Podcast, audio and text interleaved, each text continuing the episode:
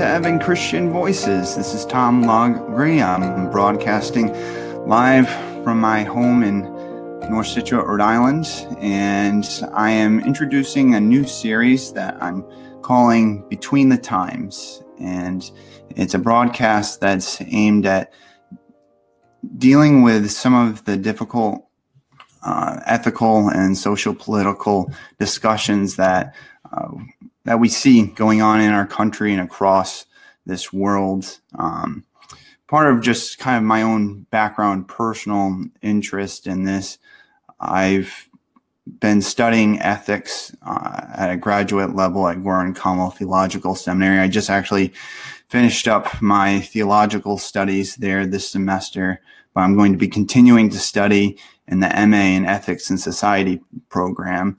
Uh, that certainly doesn't make me an expert in these matters, but it makes me a student most definitely. And what's kind of been interesting to me, uh, a couple semesters ago, I got to spend some time at Boston College and I took a course called Mercy and Justice.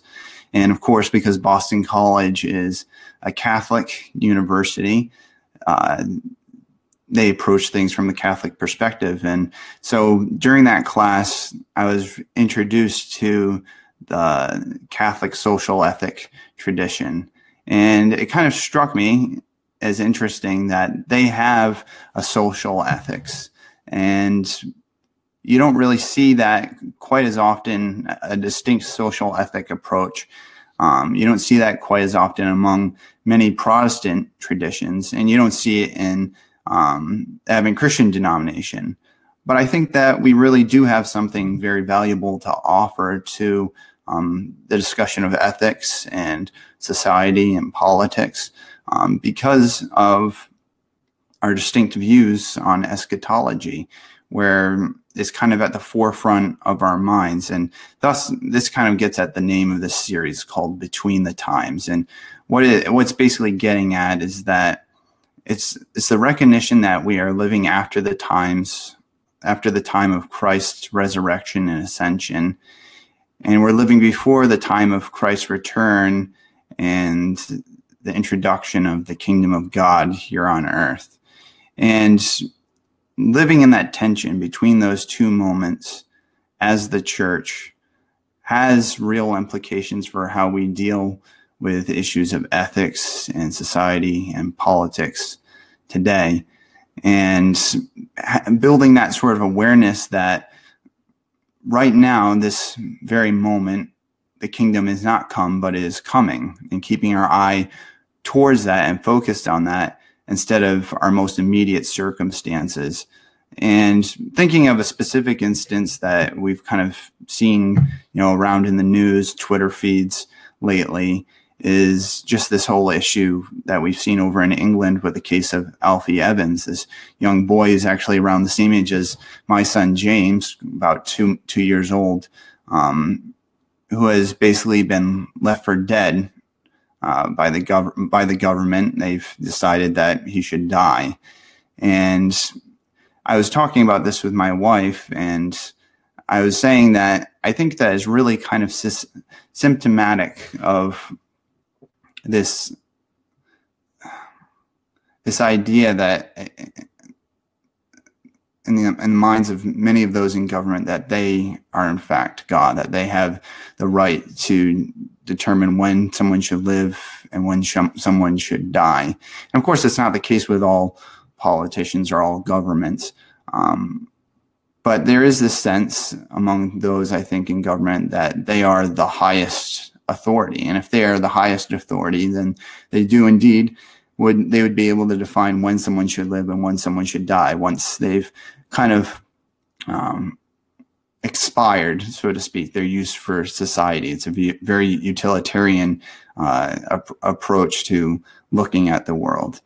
And but as I was thinking about this and thinking about you know how governments can kind of take on this God complex and where we see this sort of overreach where they're invading the lives of families and telling them what they should do, how they should care for their children.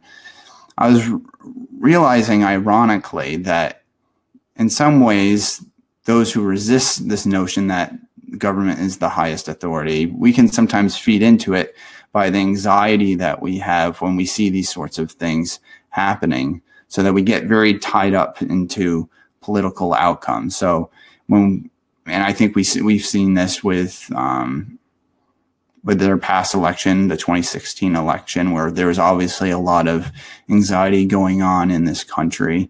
And the irony is, is that as soon as we start at least putting on a, on a display that seems to make it appear that our ultimate hope is dependent upon this political moment, then it really invests more power to those governmental entities. It invests more power into into the hands of politicians so that this God complex, ironically, when we get so anxious about it and we see these terrible things happening, when we get so anxious about it, we ironically feed into that very complex that has kind of put them into the position that they are, where uh, they feel like they have the prerogative to make these sorts of decisions.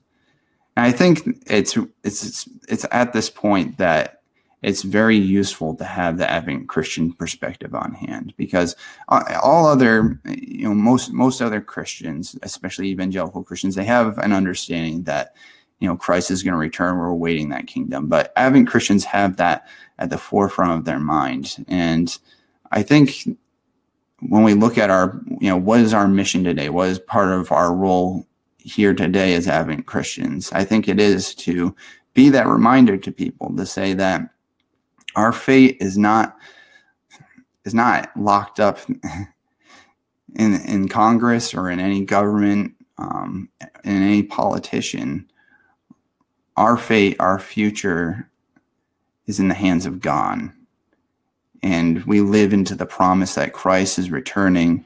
That there's going to be a new heavens and a new earth, and we don't have to worry about our ultimate end in that sort of way. That doesn't mean that we shouldn't be concerned about what's going on. And that's kind of the whole point of this series is discussing you know how can the advent christian perspective inform um, how we live today in between the times. Um, but we m- must always remember where our ultimate fate lies where our ultimate hope lies that our hope is in the one who is the one true Messiah, the one who is the one true Savior, the one who is the one true King, who is alive and who is coming again. And it's so important that we remember this, even as we live between the times.